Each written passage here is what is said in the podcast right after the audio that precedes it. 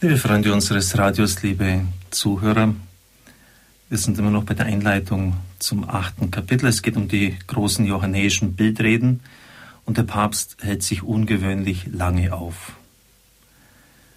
Bei dieser Thematik der Historizität des Johannesevangeliums. Und vielleicht werden auch manche von Ihnen ungeduldig sein und sagen, also der Pfarrer Kocher, der soll jetzt da wirklich mal diese Kapitel überspringen. Wir wollen jetzt die Auslegung dieser Bildreden endlich haben. Erlauben Sie mir, dass ich ein bisschen aushole. Ich war 82, 83 im Freier in Rom im Studium und kam dann zurück und hatte eine Exegese des Johannesevangeliums im Neuen Testament. Zwei Jahre hatten wir Vorlesungen im Neuen Testament. Der Professor, ist mittlerweile schon verstorben, führte aus oben, unten, Licht, Finsternis. Die Jünger, ihnen gegenübergestellt der Kosmos, das heißt die Welt, die in sich verschlossen ist, sich weigert, die Botschaft der Erlösung anzunehmen, das sind ja unbezweifelbar Realitäten. Dann Sargs, Fleisch, Geist, also diese scharfen Gegenüberstellungen. Und es wurde uns immer wieder bei jeder Vorlesung, und das ging über zwei Jahre hin, gesagt, das kommt von der Gnosis her, Dualismus. Das ist die wesentliche Quelle der Inspiration des Johannesevangeliums. Wir haben jetzt vor einigen Tagen gehört, dass der große Exeget, der bekannte Bibelausleger Hengel, gesagt hat, das ist pseudowissenschaftlich, hat mit seriöser Wissenschaftlichkeit überhaupt nichts zu tun. Es ist historisch völlig klar erwiesen, dass zeitlich das Johannesevangelium eindeutig vor dem Aufkommen der Gnosis war. Aber es wurde dann uns eine Exegese vorgelegt, in der es genau umgekehrt herum war. Und vielleicht können Sie sich vorstellen, dass dann ein gewisses Unbehagen da war. Auch meinerseits. Ich habe irgendwie gespürt, das stimmt nicht. Das hat auch zu Spannungen geführt.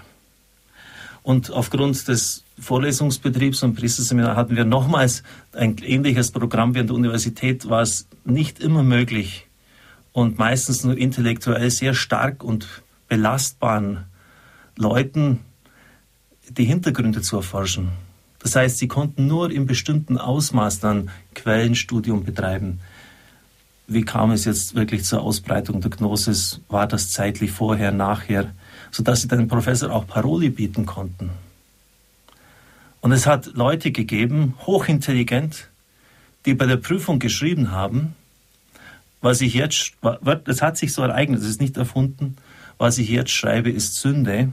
Ich distanziere mich persönlich davon, aber es wird von mir verlangt, das wiederzugeben. Hat ein Einzel bekommen. Also das ist auch Größe des Professors, dass er den Vorspann jetzt da übersehen hat. Einfach, er hat dann das so wiedergegeben, was er hören wollte. Er kann es.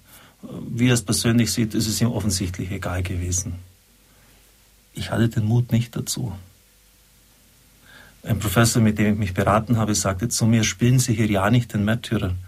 Die lassen Sie am Schluss durchfallen, schreiben einen Fünfer drauf und vier oder was auch immer. Und dann kann jemand wie Sie, der begabt ist, der promovieren kann und muss, kommt nicht weiter. Verstehen Sie, in, in welchem Zwiespalt man sich da bewegen kann? Und manche unsere Leute, die spüren das bei Vorträgen, dass hier irgendetwas nicht stimmt. Und dann kommt es oft so weit, dass man sagt, der glaubt ja nichts. Und wenn Sie das mit dem Referenten sagen, dann gibt es natürlich Auseinandersetzung, Streit, wenn er, natürlich etwas glaubt. Aber er ist von anderen Voraussetzungen geleitet. Und das ist schon tragisch, weil letztlich die Historizität des Evangeliums damit aufgelöst wird. Wenn jemand wesentlich von der Gnosis bestimmt ist und in dieser Richtung, in dieser Färbung ausschließlich dann Exegese des Johannesevangeliums betreibt. Und deshalb sind für mich auch jetzt nach diesen vielen Jahren, die seitdem vergangen sind, die Gründe wichtig und müssen auch für Sie wichtig sein, die der Papst darlegt, warum er sagt, natürlich hat hier historische Reflexion stattgefunden. Denn der Heilige Geist benutzt die Menschen nicht als Schreibmaschine, wo wörtlich Wort für Wort, Satz für Satz diktiert wird.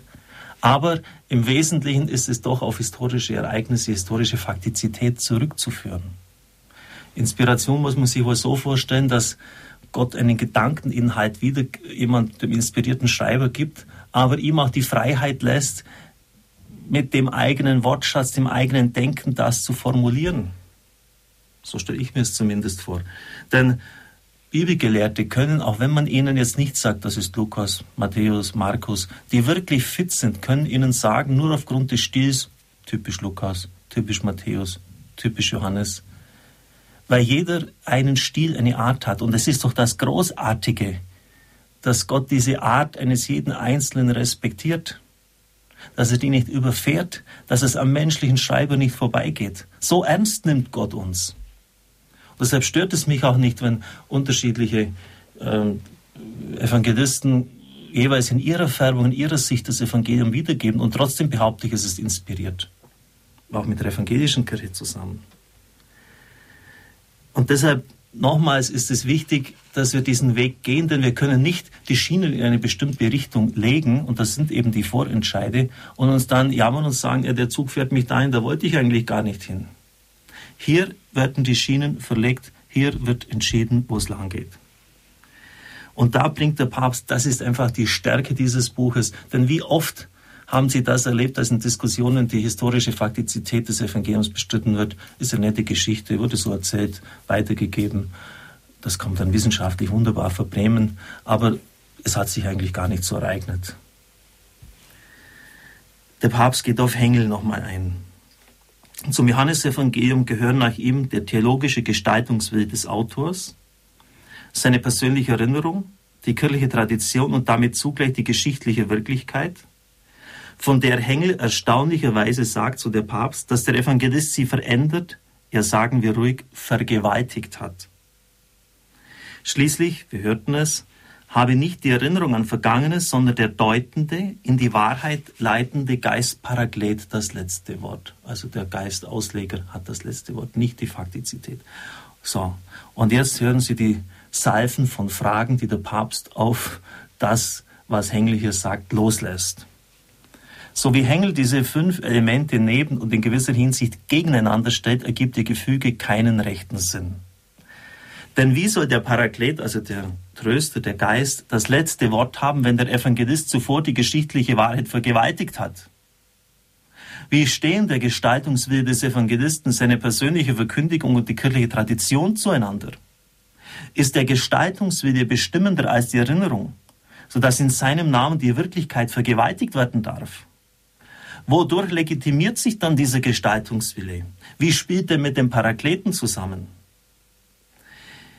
Ich denke, die fünf von Hengel dargestellten Elemente seien tatsächlich die wesentlichen Kräfte, die die Komposition des Evangeliums bestimmt haben, aber sie müssen einen anderen inneren Zusammenhang, eine andere Zusammenordnung und damit auch im Einzelnen in einer veränderten Bedeutung gesehen werden.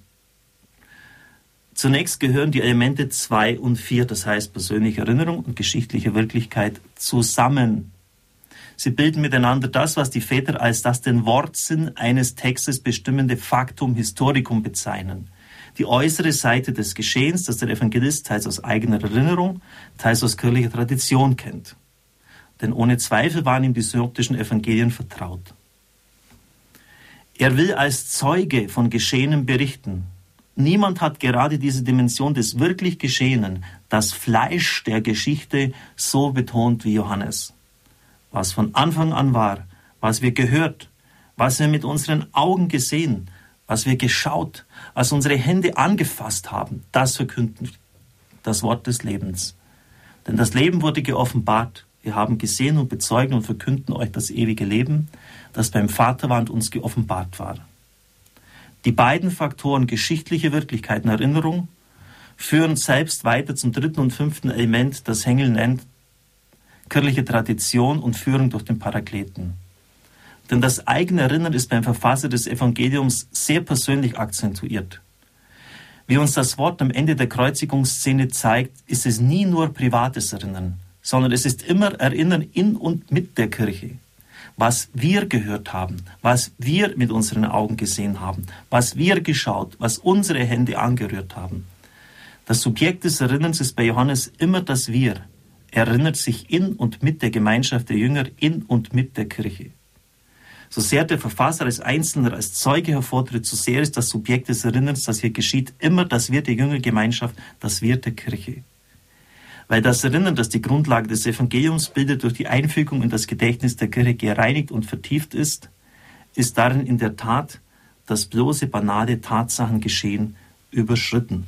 Und dann legt der Papst, ich meine so geradezu genial, aus, was mit dem Erinnern zu verstehen ist. Und das hören wir morgen und in den nächsten Tagen.